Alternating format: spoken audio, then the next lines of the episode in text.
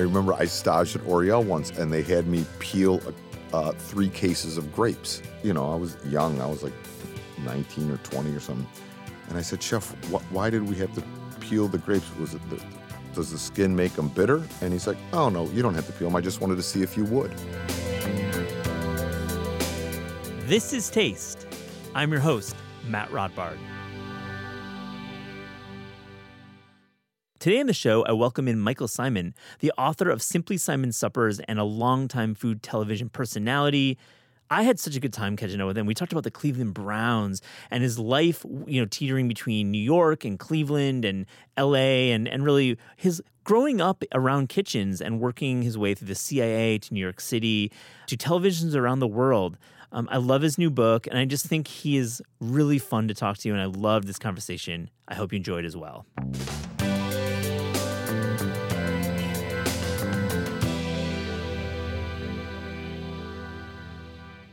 Michael Symon, this is Taste. Welcome. Thank you for having me. Very excited to be here. I can't wait to talk to you about a lot of things. I grew up in Kalamazoo, Michigan, so we can talk about like the Midwest in the 90s. I like that. That's But- that's good. But the thing to start with is the Cleveland Browns. How are you feeling right now about the season? I mean, we're one and zero, which as a Cleveland Browns fan, you don't really get to uh, often be undefeated. It's our first home home opener that we won, I think, since 2004. What? Yeah, so to be one and zero is, I'll take it. I feel great. That's amazing. And then like Cincinnati, of course, got so much, you know, Super Bowl appearances and and really a big uh, press moment for them, but they're not doing so well. Well, I don't. I think you know Joe Burrow obviously has been an incredible player since he's been drafted out of LSU, and he's an Ohio boy. Yeah. Um, but he's one in five against the Browns, believe it or not. Wow. Yeah. It's like something you're in his head. Yeah, we got his number. Now, do you have any NFL like customers or friends or anybody? Do you have a connection with any players? Yeah, I mean, we we you know obviously having the restaurants in Cleveland, a lot of the Browns dine and have dined um, at our restaurants through the years, and then a lot of the. Um, you know, I, I know a good amount of retired players too. Like, Yeah. I mean, Strahan and I, is- he's a very good buddy of mine. I've spent time with Earl Campbell, uh, you know, a lot of the the retired Browns, Bernie Kosar, Hanford Dixon. you know, I've known all those guys for a really long time. Yeah, Kosar. I mean, we can't we can't forget his heroics. No, he was incredible. I Yeah. mean, I mean, he never got us a ring, but boy, he gave us like, you know, that was my uh, end of high school, early college years when Bernie was at the peak of his powers. He really was. Is he in the restaurant game? I feel Bernie Kosar has been. He he has a steakhouse in That's it. Cleveland. Yeah, he has a, a, a steakhouse in Cleveland, but he loves to eat. Big diner, loves to entertain. Uh, big supporter of our of our restaurants in Cleveland. yeah. Um. Let me ask you about New York. You live. You, you split time between Cleveland and, and New York. You spent some time. Yeah, there. I mean, I'm I'm in New York more than anywhere else anymore, just because of television and, and things of that nature. Um, and spend a little bit of time in L.A. again uh, for for TV and stuff. Um, but was born and raised in Cleveland. So let me ask you about New York. What like what's good right now, restaurant wise? Like, what are you enjoying? On the, either on the East End or in the city, we have a lot of our listeners are coming to the city. What, what are you thinking? So, I mean, I lived in the city for a long time, and I, I I'm in love with Shukette right now. Yeah, I mean, I think she's doing some of the most interesting food in the city. Um, the restaurant is vibrant and exciting, Yeah. and just everything about it. Um, I, I just, I just love that restaurant. I, there's just something magic about that restaurant. yeah. The way the service is uh, is on point, and just like the space is really dreamy. What about like a classic New York spot? Like like classic, classic. Well, you know what's not like a classic classic, but feels classic classic to me is Don Angie is another one, and they're actually the um, Angie's actually a Clevelander, so a little shout out to Angie. But Yeah. uh, I, it feels like a restaurant, like you feel when you walk into Don Angie that like you could like sit next to Sinatra, which I kind of love about that place. Um, old school, old school. Gosh, Woof, oh. I mean, it could be it could be pie, it could be a deli, it could Oh, be uh, you know what? I, I, I'm I'm in this. I was in the city for the night, and I'm staying at the Ludlow on the Lower East Side. I mean, Katz's Deli. It it doesn't get any better than Katz's Deli. I, I like. It, it is the best pastrami sandwich in the world, bar none. I don't want to hear about some random one you had in Idaho. Like, I mean, it's it's insane. I mean, that so agree. The the firmest take you're ever gonna have is it is the best pastrami in the world. And if you order corned beef, like what the fuck? Like what are you doing? Like I had like Cleveland's known for corned beef. So uh, Katie Pickens, who was my culinary director for like 15 years, she came in from Cleveland when she first came to New York. She goes, I don't I don't get it. I- Like it, it wasn't as good as you made it out to be. I go, the pastrami sandwich wasn't as good as I made it out to be. She goes, No, I got corned beef. I'm like, no. You, you went to Katz's and you didn't get pastrami? No, I got corned beef. I think Slyman's in Cleveland is better. I'm like, yes, Slyman's corned beef in Cleveland is better than Katz's, but you go to Katz's to get the pastrami sandwich, period. Oh my god, that, it's like ordering a hot dog at Katz's. Yeah. It's like, what are you doing, man? Yeah, I mean, it's a delicious hot dog, but like maybe you get a hot dog as a starter and then you have your pastrami sandwich. Fair. I like that move. Okay, so let's talking about pizza. You worked at a restaurant called Gep- uh, Geppetto's Pizza and Ribs High school. in high school. So, I mean, what what can what can a young cook or someone early in food learn from working at a pizza and ribs joint? Well, you know, it's funny. Back then, um, you know, that was a time. And I don't know how much that world has changed, but like, I mean, we made the dough every day. We made the sauces every day. Um, so you, you know, you learn how to play with yeast. You learn about things rising or not rising, Yeah, or yeah, yeah. Um, you know how long you need to let a dough ferment before it is at its peak. Um, you know, same with the like we weren't smoking ribs back then. You know, um, It was like oven style. yeah, it was oven like style liquid ribs. smoke. No, kinda? no liquid smoke. Okay. Um, but they made a really great sauce and they finished them on a grill. Like they were finished on a charcoal grill um, or a wood fired grill, but they were oven cooked. But y- you know, you learn about tenderness, overcooking, undercooking, um, you know, not taking a rib too far. Uh, you know, so just some good basic skills and knife skills. Yeah, I'm sure you were like d- doing a lot of onions then. A sure lot of onions, Yeah. lot of lot of those kind of things. Just basic knife skills, which I think are important. You know. Now let's talk about pizza styles. Uh, a bit of a micro theme here on the show. Now let me ask you. You know, we've got Frico happening on Detroit. We've got Deep Dish happening in Chicago or Tavern in Chicago. Does does Cleveland have a pizza style in your assessment? It, it does. Uh, you know, I don't. I mean, Clevelanders are going to be mad at me when I say it. I don't love Cleveland style pizza. Cleveland style pizza is, um, it's basically a, a relatively sweet sauced pizza um, that's baked in a pan of, I would say, medium thickness Mm. and lots of toppings. I, you know, the Mm-hmm. now it is the independent places are much better than this, but the example that I would use for chains that like is a Cleveland style pizza is like a Pizza Hut style pizza in denseness of crust and Yep. thickness of crust with that slightly sweet sauce. Um, there is a place in Cleveland called Geraci's, which is old school Cleveland um, pizza that I think makes a great Cleveland style pizza. Sauce isn't too sweet. The dough is always very crisp. Um, and they hand cut their pepperoni, which I have respect for. Respect that. So it's like a mid pan, but we're talking about mid pan, right? Yeah, mid pan. Yeah, yeah, yeah. Yeah. Uh, too much topping can be a problem. Too, yeah, I do not like like you know meat lovers, veg lovers, cheese lovers. I mean, look, uh, at the end of the day, no one could ever convince me different that a New York slice of pizza is the best pizza on earth. A New York slice of cheese. I don't even want pepperoni on it. I don't need anything on it. A slice of a New York cheese pizza from, you know, if you're going old school Joe's, Mm-hmm. if you're going new school Scarr's, Yeah.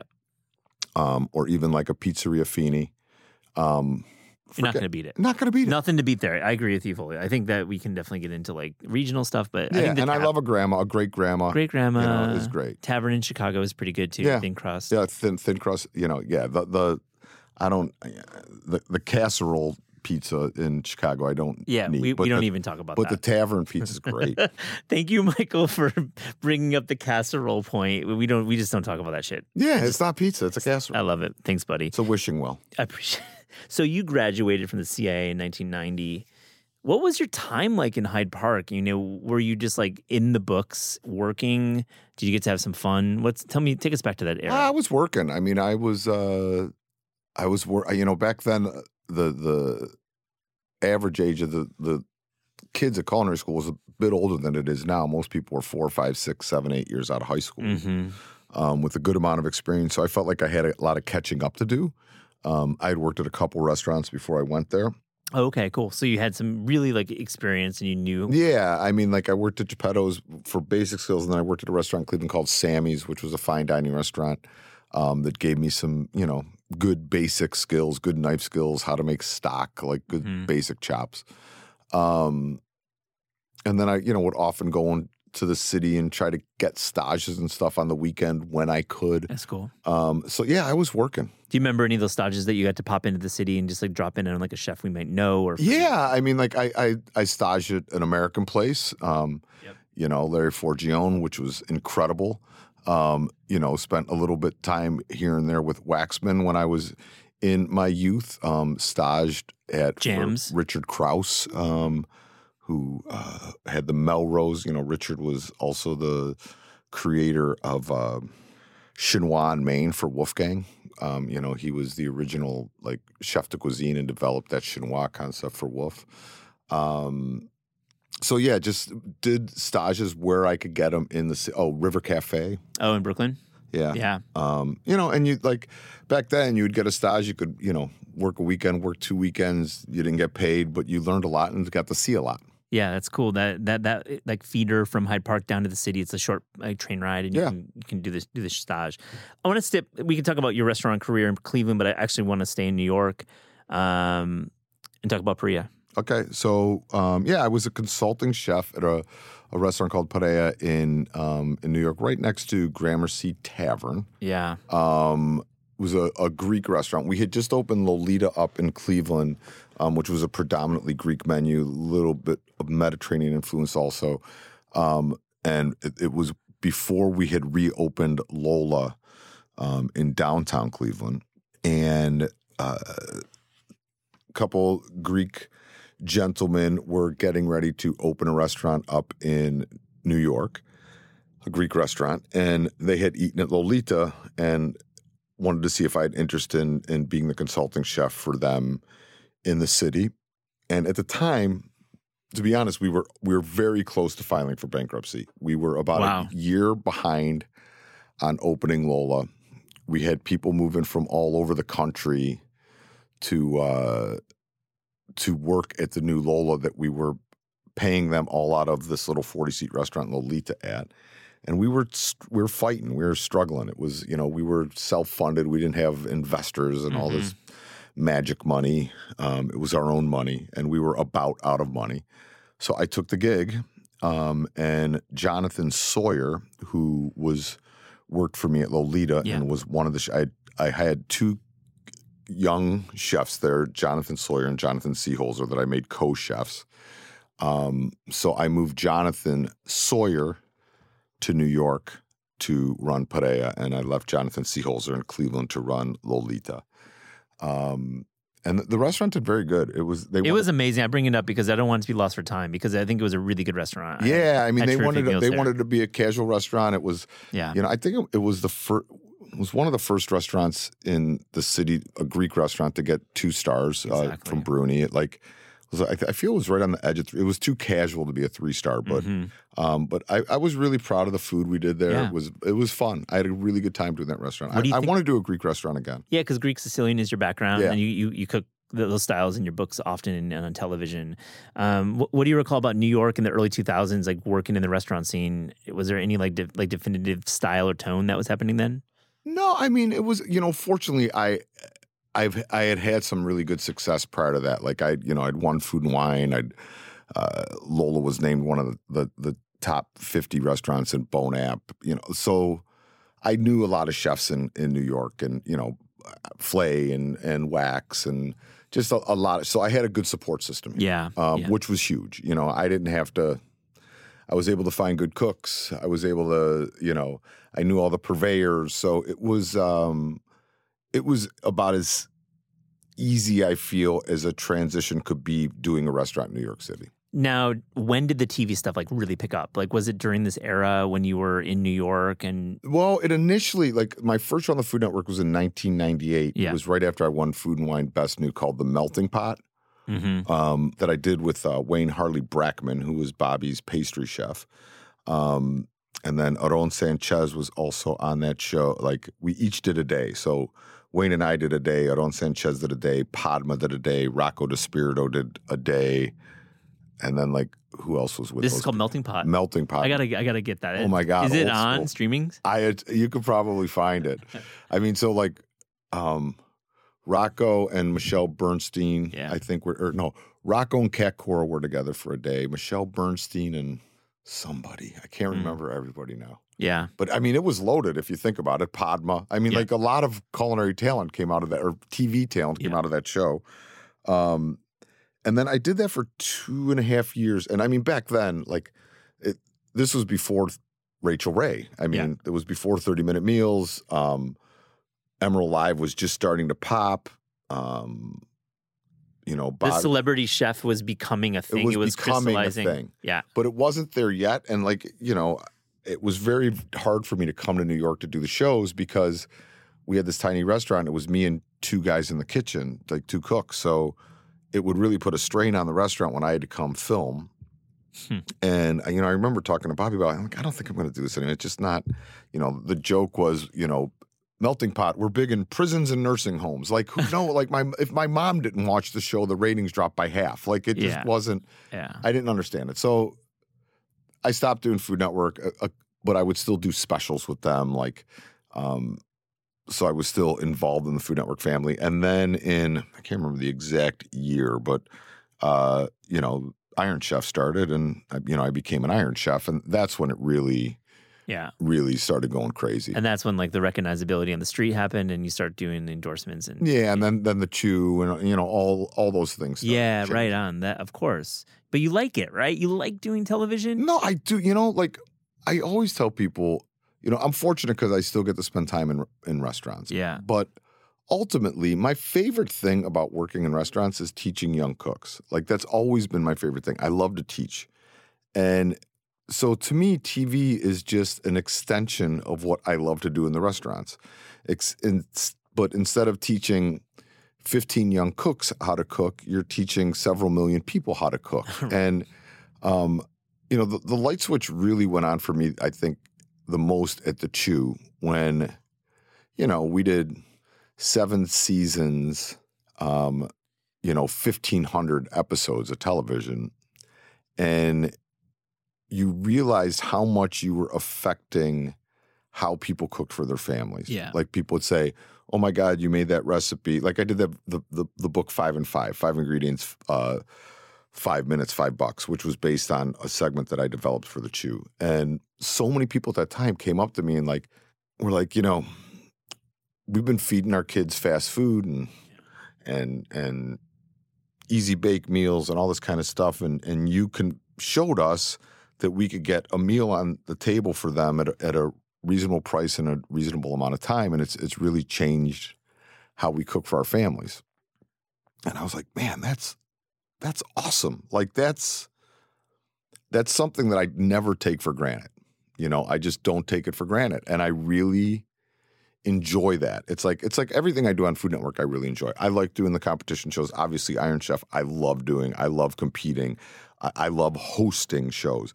But like when I get to do Symon's dinners in the Mhm. backyard with Liz, and we're just cooking a meal, to me that's that's as good as it gets It's for me. Got to be gratifying. And th- Michael, thank you for sharing that. It's really cool that you, you can kind of get outside of the competition and actually talk about democratizing food, getting people to cook more affordably, because that's how people really do cook. And, Yeah. and really, they need we we need help out there. Well, yeah, and sometimes I watch a cooking show and I'm just like, Hmm. dude, what the, what are you doing? Like, Like edible flowers. yeah, I mean, like, look, uh, like if you're cooking for chefs, that's great, and and it's hard as a chef to like not wanting to impress your peers, so to speak.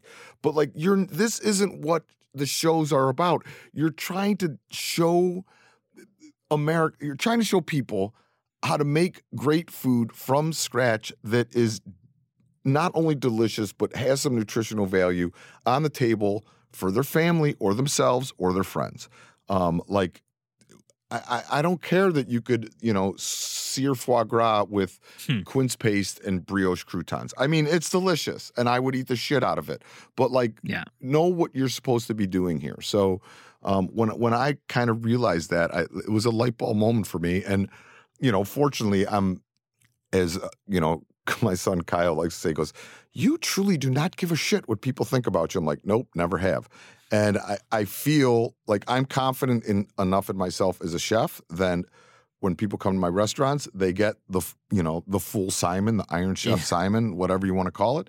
But when they're when I'm on TV, I'm trying to teach people how to cook.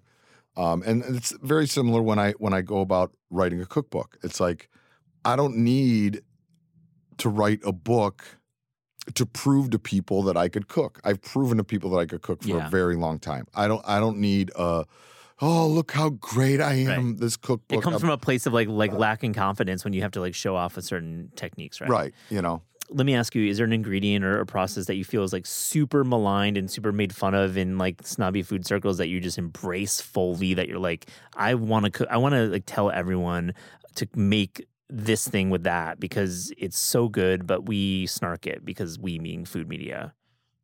Well, I think one that has now food media is starting to accept it. Um, but like anybody who doesn't think that American cheese isn't the best cheese to put on a hamburger is so full of shit that I can't even tell you. Like, get all that fancy ass cheese off my hamburger. The, there's a proper cheese that goes on a burger. It is typically orange. It melts in a very fast, quick manner that coats your burger, and it is salty and delicious. And you know, it's a single cheese, typically wrapped in a plastic wrap. Anybody who doesn't think that's the best cheese is is lying. They're just flat out lying to themselves. So I think that's probably the greatest example of it.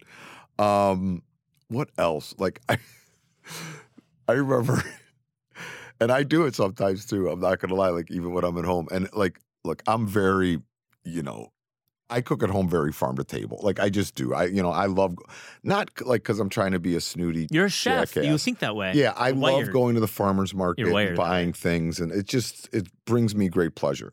Um, but I remember I was cooking with my grandfather once, and he was making mac and cheese, and I'm like, God, yours is so much creamier than mine. Why is yours so? I don't understand. I'm am I an idiot? Like, I could make a perfect bechamel. I could make a perfect mornay. I could make why, Pap? I want to watch you make mac and cheese. So he like goes and he like makes the bechamel and puts in the milk and um, you know, he puts in some cheddar and blah blah blah. And he goes, Are you ready? I go, Yeah. He goes, There's two magic cheeses I put in this that makes it perfect every time. I'm like, okay.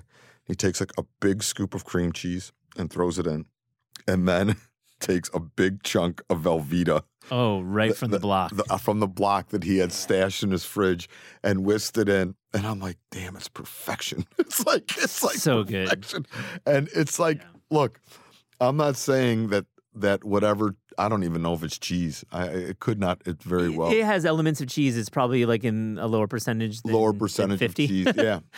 but, whatever. But damn, if it doesn't make the best cheese sauce for mac and cheese, anybody that says it doesn't Yeah. is, I think, not being super honest with themselves. Have you put yolk, egg yolks in mac and cheese? You ever tried that? I have. I don't love it. You don't love it. I don't it. love it.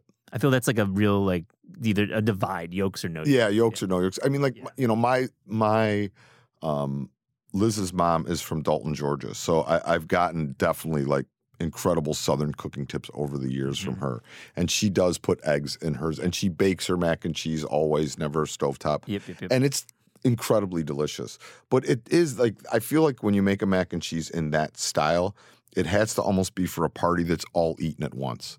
Like it, once it sets, it just you know like you got to serve it on the menu. It's like Yeah. a real chefy kind of thing. Right, You gotta- 100%. You got to do it.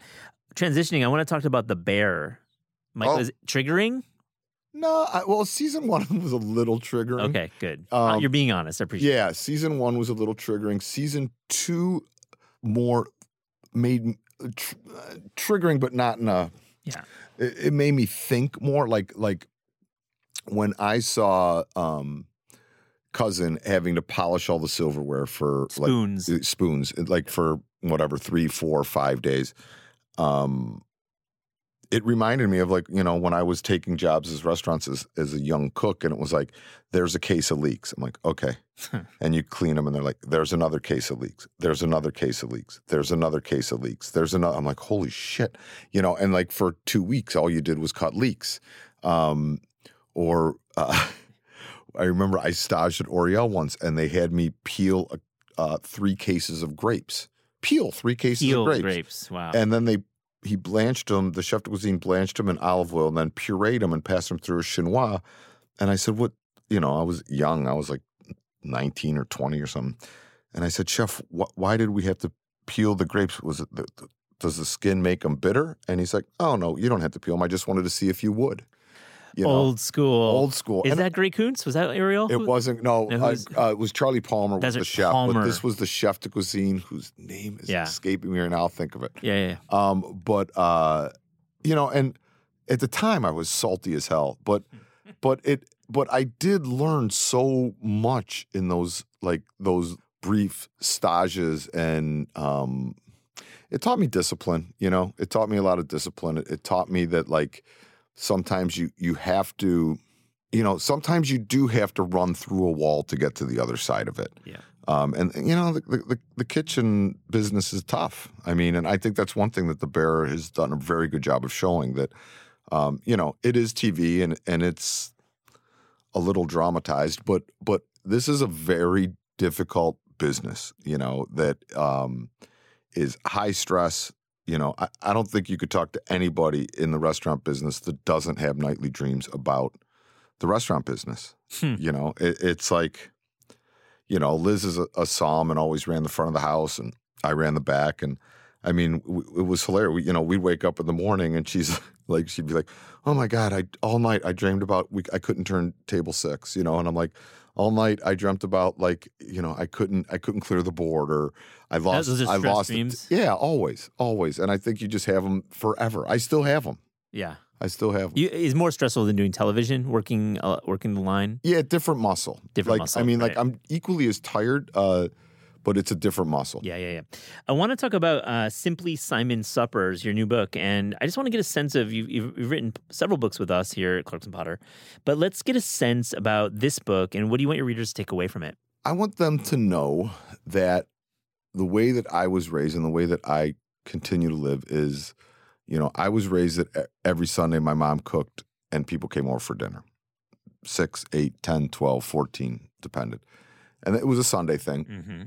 And, but it was always basically the same dinner. It was, you know, cavatel, Sunday sauce, gravy, whatever you want to call it. We call it sauce. Uh, the same salad, um, garlic bread with cheese, um, you know, Italian and Greek cookies. And, Mm. and people came over. What's the salad? Um, the salad was uh, romaine, cucumbers, tomato, feta cheese, black olives, and oregano vinaigrette. Yeah. Delicious. So, I mean, like truly a perfect salad. I mean, It's, it's, it's, you gotta have salt. Perfect salad as you oh my. God, It's like herbs and salt. briny salt and herbs. Yeah, Yeah, totally. and usually like a bunch of fresh dill in there too. Um, so we still do it now. We, it's not always Sunday, but we always have a dinner during the week for friends and family. Um, and it could be again 6, 8, 10, 12, 14, 20. So the the basis of the book is 52 meals for the entire year, including holidays. And if you were to come to my house for 52 straight weeks, once a week for dinner, you would eat one of the items that are in this book or one of the menus that are in this book. Mm. We grouped it into menus. You could Cherry pick, yeah. cherry pick as you see fit, but these are the ones that we did. Like we actually made the dinner, had friends over, ate. This is going in the book. I love had that. the dinner. That was your dinner, process. Had friends over, So ate. good. This is going in the book. Yeah. You know, um, and then you know all the holidays, how we like to do holidays. So um, it, it this out of all the books I've done, this is the biggest. It's about 180 recipes. Um, and but I think this is the book that is, if you really want to see an inside look on how myself and Liz and my family look at life through food, this book is the greatest example of that. Yeah. And menu planning is so difficult for many, I mean, me included. Like, it's, we can't put things together naturally. Right. So to have like menu planning built in is cool. Yeah, I, and and I love the holiday section. I love, Yeah. you know, I love that you could go, oh, Thanksgiving, here we go. I'm going to make Symon's menu. You know, like, um, and we broke it out through like the times of the year. So there's recipes for when it's hot out, you know, little chill out, colder out. Yeah. You know, so you could go through it like that too. And and people are going to develop their favorites. I mean, I'm funny in that sense. I love cooking a different menu theme Mm-hmm. every week. Um, but you know, certainly people could find their favorites and and go more of the style that like my mom went. Like on Sunday, I make this. On like my mom was an incredible cook, but like the funny thing is, is like oh Wednesday was lasagna. Yeah. You know, Sunday was sauce. Uh, Thursday was pasticcio. Friday was some kind of fish. You know, I always knew what it was going to be. That's great. I can't uh, let this pass. We share a friend and photographer, Ed Anderson. Ed shot my book, Food IQ. You've worked with him on a lot of books. Let's just shout Ed out. Let's just do it. Ed's the greatest. I mean, he's done, I think it's my last four, maybe five Yeah. books. Comes, hangs out with us at the house. He's so chill, Yep. But just does beautiful, beautiful work. I am, I'm blessed. So I, Doug Trattner's done seven out of my eight books as my co-author. hmm Ed has done four out of my four or five of my last books with photography. Susan Spungen, who is the greatest food style to ever put two hands on food. There's no one that could style. She sat like in that her. chair. We had her on like a month ago on the podcast. I love talking to Susan. I mean, she she has styled most of my cookbooks. She's great. Um, she's incredible. You know. Um, so like I have, I've worked hard to like uh, work on assembling a good team with with Potter, um, and and we just keep keep the same team because I think we make good books. You really do. And and I'm going to link to the show notes. Pick that book up. Check out Michael's work. Let's close on This is Taste. We ask guests about their discerning taste.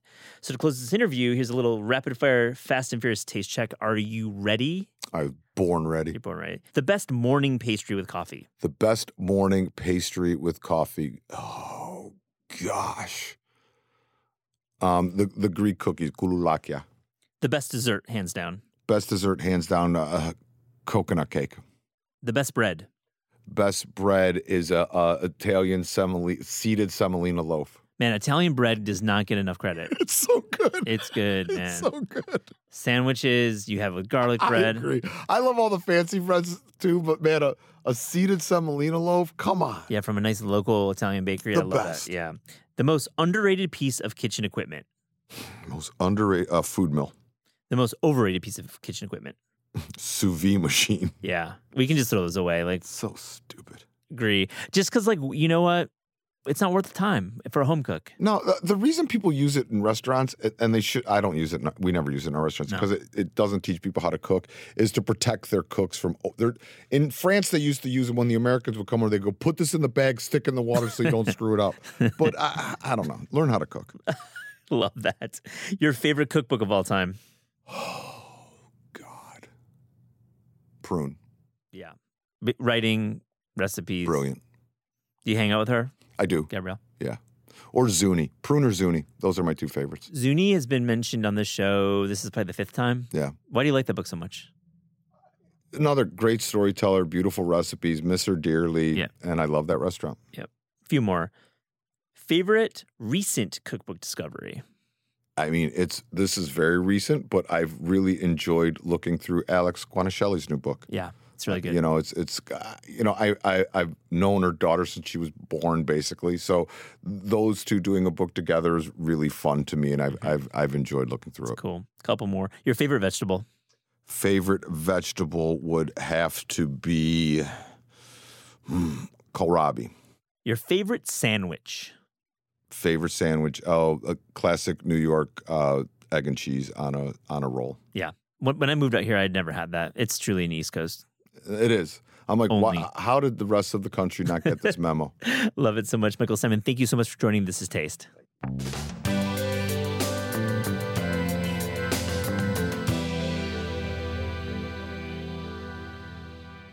Eric Frankel, thank you for joining. This is Taste. Yeah, thanks for having me. Well, I mean, your show is like the talk of our podcast, of our industry. And a big part of why the show is so important to us is that you get the details right. And a big part of those details are the is the set and and the cookbooks that we see on the show and how the kitchen looks and how the front of house looks and you as a set decorator on the bear are responsible uh, for this task along with your team so i really wanted to have you on i really appreciate you being here Yeah, yeah, I'm I'm happy to be here. I'm excited to talk about it. You know, it's it was it's a unicorn experience. It was the best thing I've ever worked on. You know, sometimes I think I don't know if I'll ever work on something that is as great of an experience, you know, just well rounded. So let's get into exactly how do you what is a set decorator? What are you responsible for? Do you get the scripts well ahead of time and what's the lead time like and and just take us through what you're actually doing to get these you know these sets ready. So I'm it, it varies project to project. Uh on this show, which is kind of rare is uh, we got all the scripts up front, uh, all 10 episodes, which is great. Uh, you know, I work for the production designer, uh, and Marie Veski is our production designer, and she works closely with Chris Storer and Andrew, our cinematographer, and they come up with a design, an idea, lighting for all of our sets, how it's going to look, you know, script by script. And she portrays to me what the design is, what they want it to look like. And then I work closely with my team. I have a buyer, Kathy, my coordinator, Brandy, and my lead, Jeff, and his crew. And we, you know, we find everything that's needed. We source it, we install it. Uh, and we work closely with, uh, this season, we work closely with uh, Coco, who I know has been on the show, and yeah. Matty Matheson. And we came up with a fully functional restaurant, you know, down to uh, water was running, they were actually cooking on the set. Uh, so it's about bringing Chris's world to life and making it, uh, you know, the best it can be.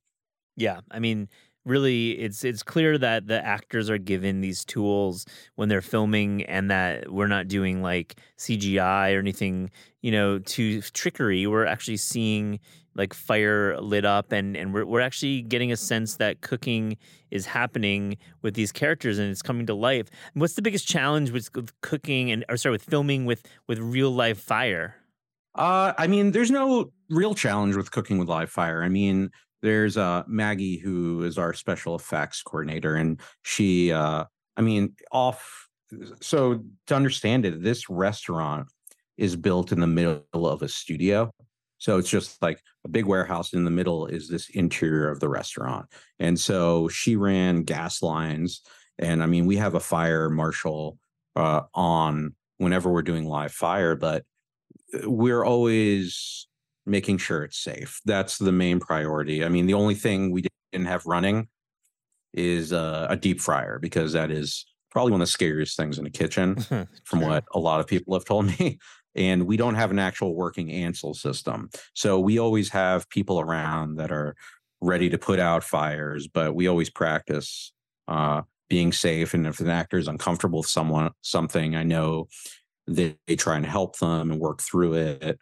Uh, I mean, but there's no hand doubles in this show. I mean, it's all the cast actually cooking, learning. From what I understand, a lot of them in the off season staged at yeah. actual restaurants.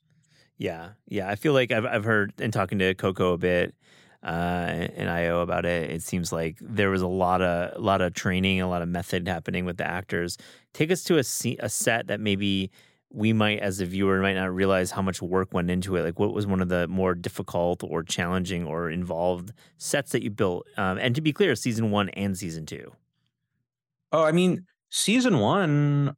Uh, I mean, that whole rest. I mean, besides the pilot, uh, that whole restaurant was built, the interior, and I, I don't know if a lot of people know that, but uh, we built first season a fully functional restaurant, uh, and a lot went into that because we bought a lot of used equipment, so a lot of it had to get serviced and uh, redone. This season, we got a lot of new equipment, uh, and sometimes it was a little uh, outside of some of the people that we work with purview of how to install this equipment.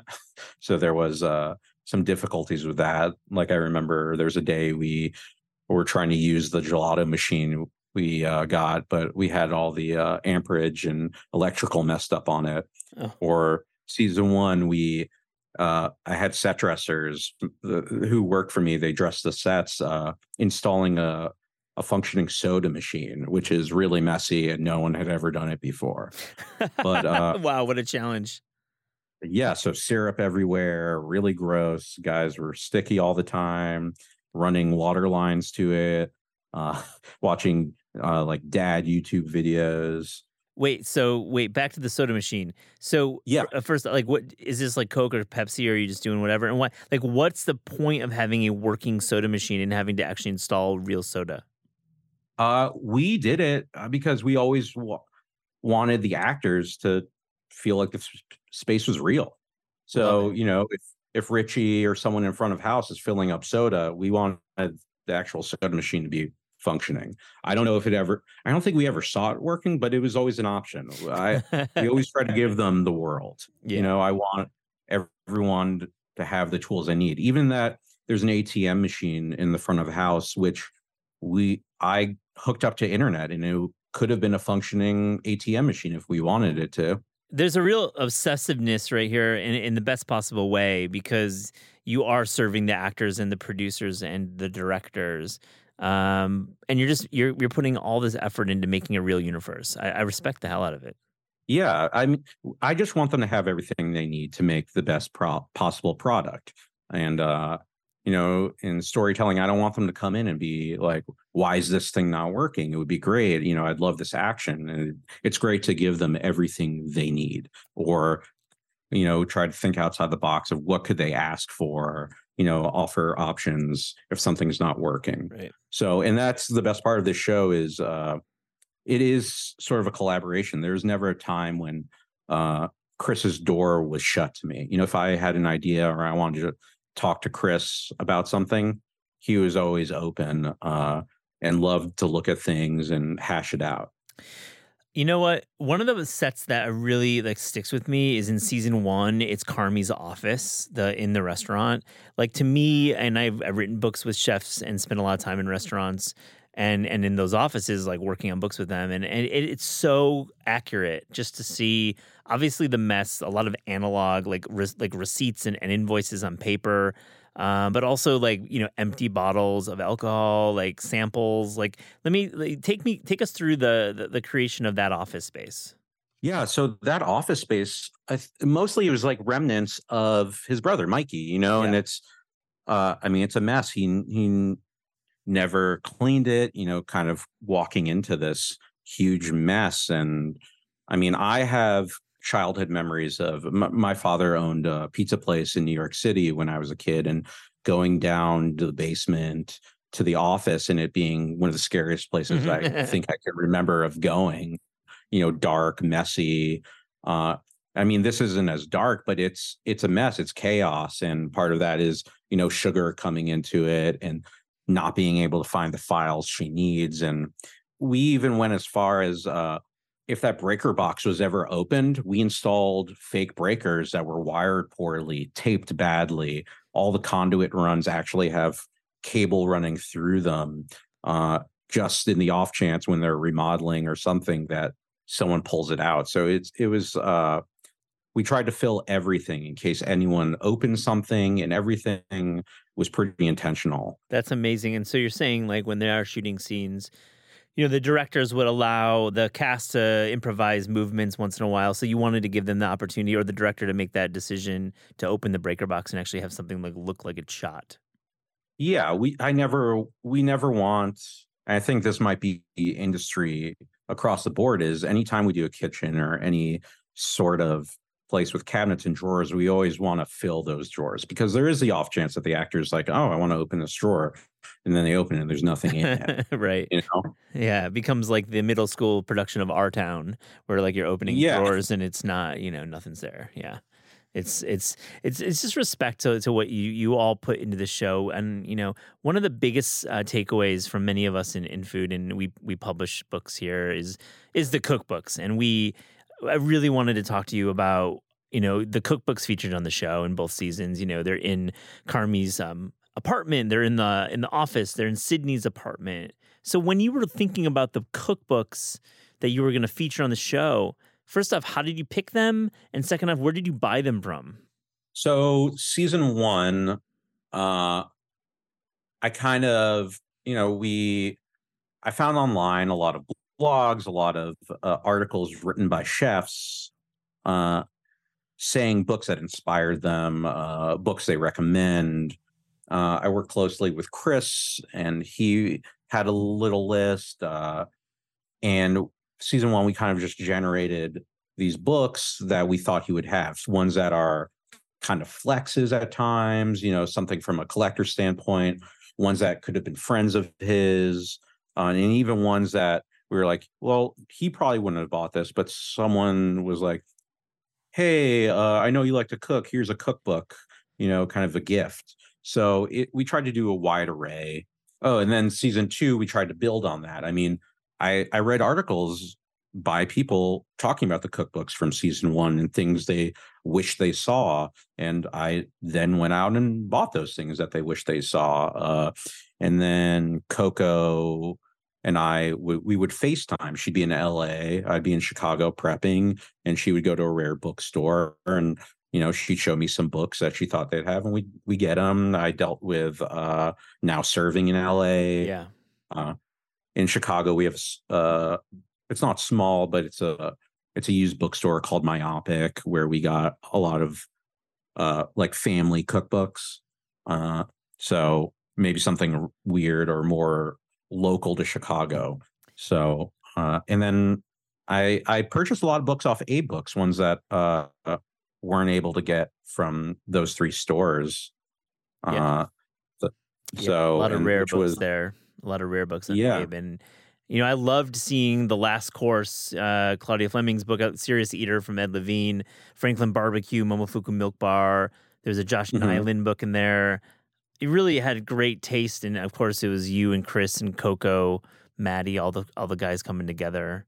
Yeah, yeah. It was. It's it's just a big collaboration, and it, at times it it feels like you're hanging out with your friends all day, and you can talk to them about anything about the creative process. And you know, I would go up to Chris. I'm like, "What do you want for this? You know, is there anything you want?" Even the actors, I would. They're so approachable and so nice. I would say, "Hey, is there something you would like in your station that would make Mhm. you feel comfortable? You know, make you feel more at home."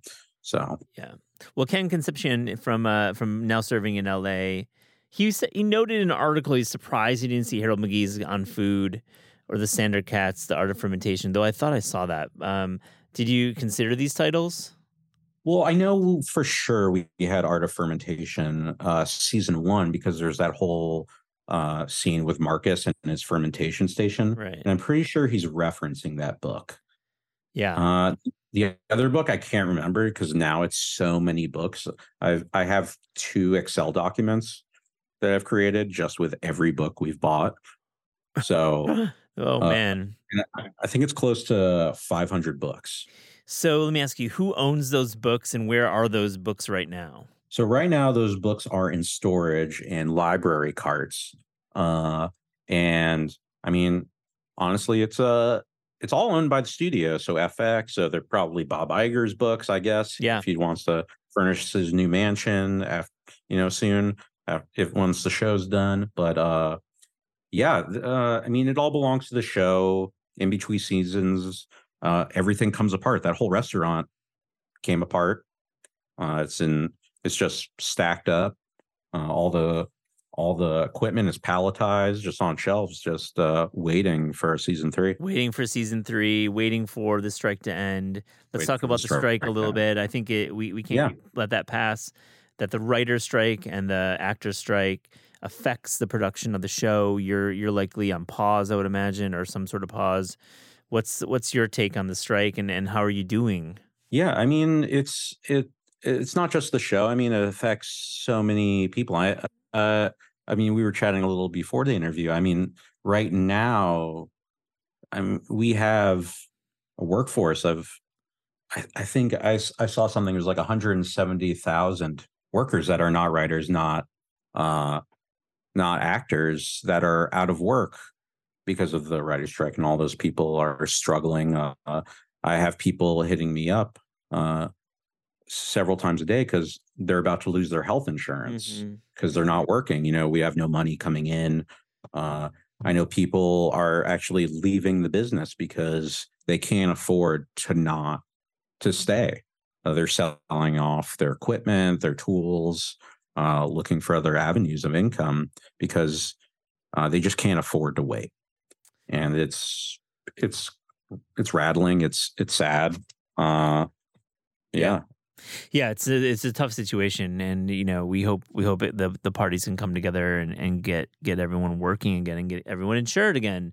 Um, let's get a little into the actual process because I want to know like are you on set when they're filming scenes and and how how does it work if you're on like I think season 1 was shot relatively quickly like under 2 months I think is what I've heard but um season 2 is probably more longer but how does that work like are you are you working ahead of time are you in different sections of this warehouse are you how much location work are you doing so we we film in a studio in Chicago. It's called CineSpace. Uh, it's got we have several stages. So this season we had two stages that we had sets built on. We actually had the old restaurant right across the hall from the new restaurant. Mm. So while they were building, while they were filming on the old restaurant, we were in process of building the new one, and they would come over from time to time and shoot scenes of the actors in the process of this new restaurant.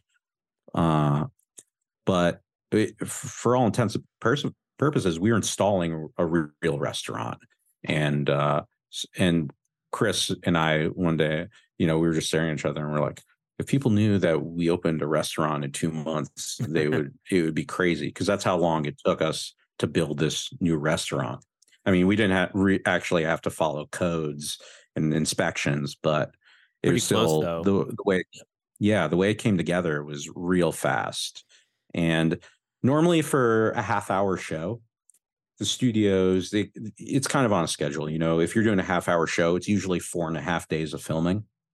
So with no breaks in between. So it's fast. Yeah. You know, once you start going, there's no stopping. Uh, and we did two more episodes this season, so it was a little longer, but uh, still, it, it it's fast. It goes by real fast. Well, that's that's probably part of the the intensity, and it it lets the yeah. actors like really you know f- dissolve into this world and and feel like they are opening a restaurant. The fact that you film that quickly, and um, right. you know one one one scene I love from from episode from season two is when I think it's uh, Sydney's entered entered the new restaurant space and she's talking to Carmy and like the walls drop. Oh yeah, that that that must have been hard to film. That was a really cool scene. Yeah, uh, it was it was cool. I mean that that's all something we you know we talk about ahead of time. We prep it.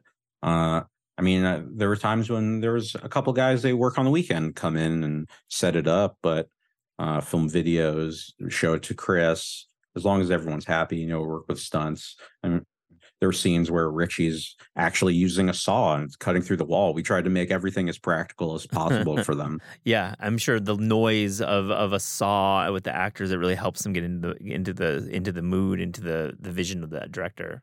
Yeah, and they were all so great about it. I mean, uh, even season one. I mean, we did that one shot, uh, and it's everyone knows what they're doing when they show up. Chris shows up an hour early every day He's so dedicated to it. He goes through the script. I mean, they were doing maybe eight to 10 hour days, which is usually unheard of in our industry. Yeah, those are and short days, right? Short days, yep.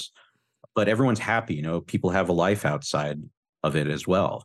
Yeah. And it's all about that work life balance, which is sometimes hard, which is why my union almost went on strike. Uh, what was it? Almost two years ago, because uh, they were fighting for that uh, work life balance and getting rest. Let's talk about that uh, that one shot. It's uh, season one, episode seven, I believe, and you know we got the ticket machine. That's that's really going crazy. That's a huge moment for the set decorator and the prop team. How did you get that to work? Were you involved in that scene? Oh yeah. So I guess I, guess I never answered your question earlier, but, uh, usually I'm not on set. You know, I uh, I am always prepping the next day. And for this specific thing, you know, uh, for this shot, uh, we came in on a Monday. They did a, a, actor rehearsal. Came in Tuesday, did a tech rehearsal.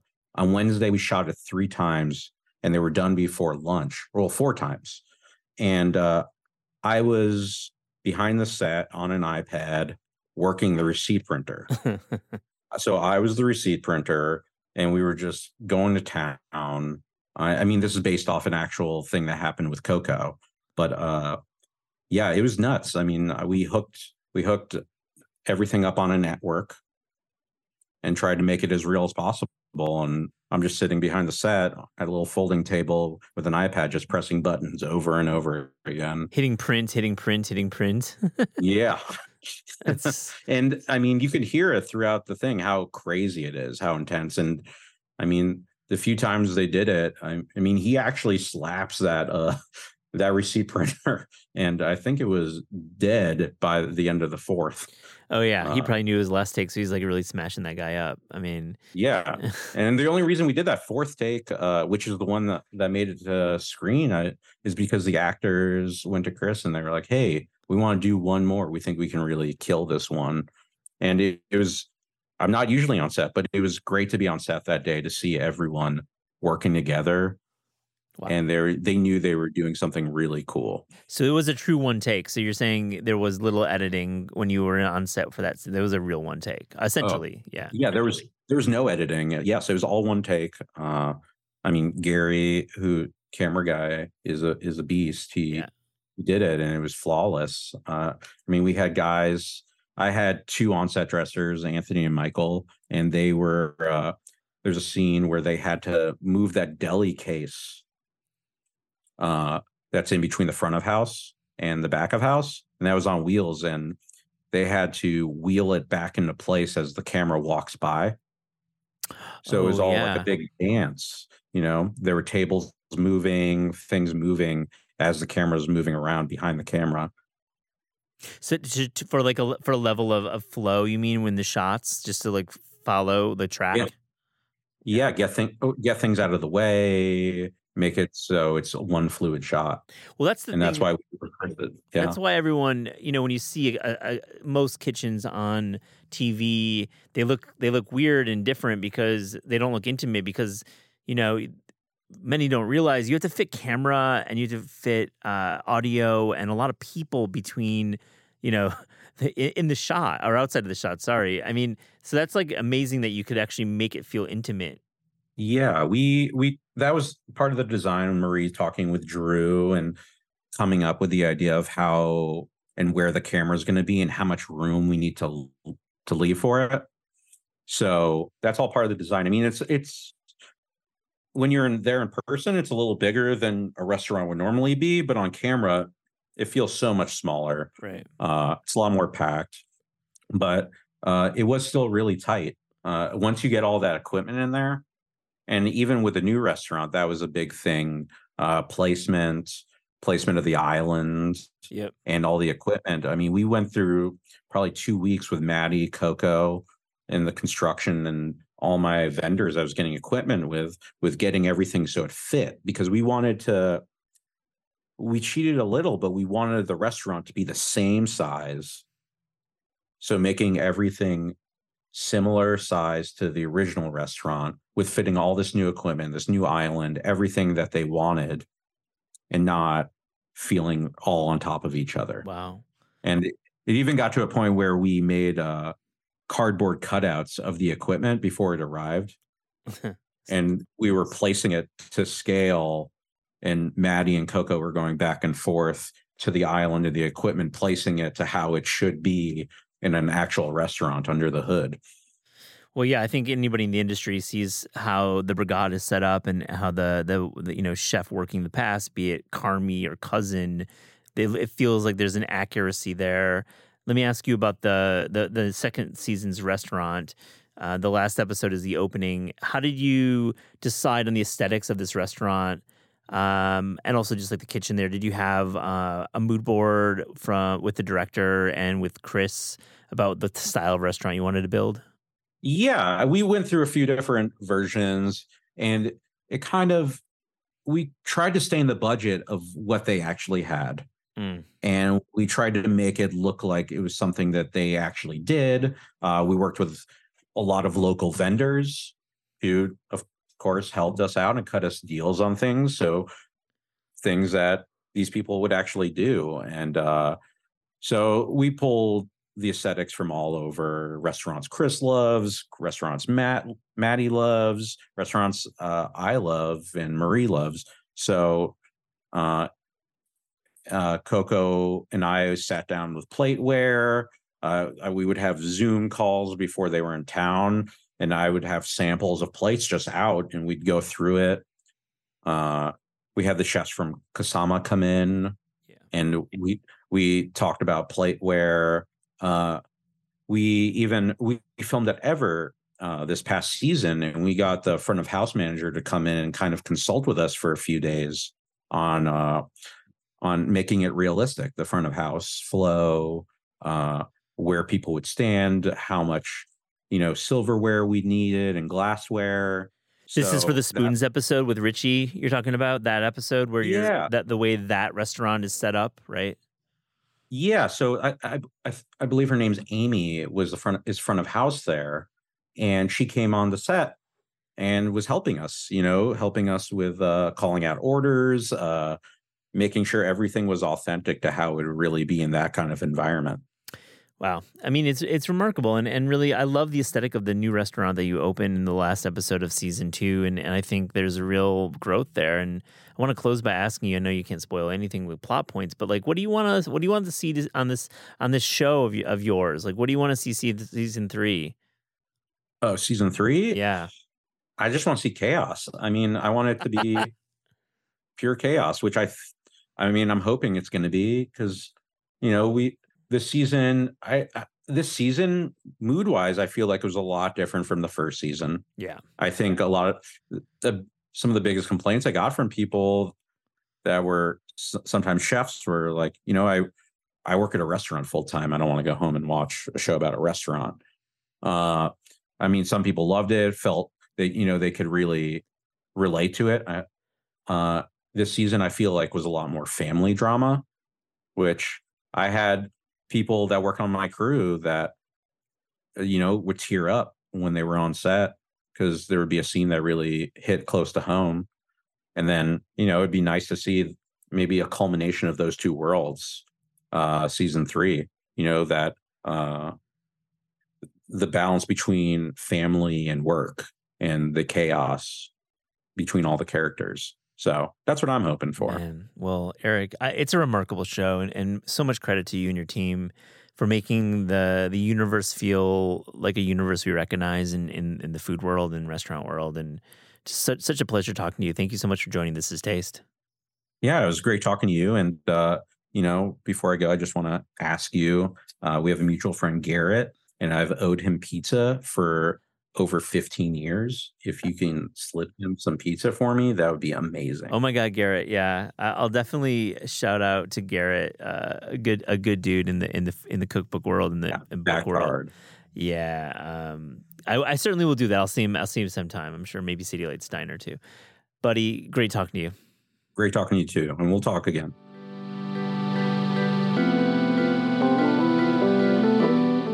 This is Taste is hosted by Aliza Abarbanel and me, Matt Rodbard. The show is produced by Shalia Harris and Pat Stango and edited by Clayton Gumbert. Theme music by Steve Rydell. Visit Taste online at tastecooking.com and make sure to subscribe to our newsletter for updates on all cool things that are happening.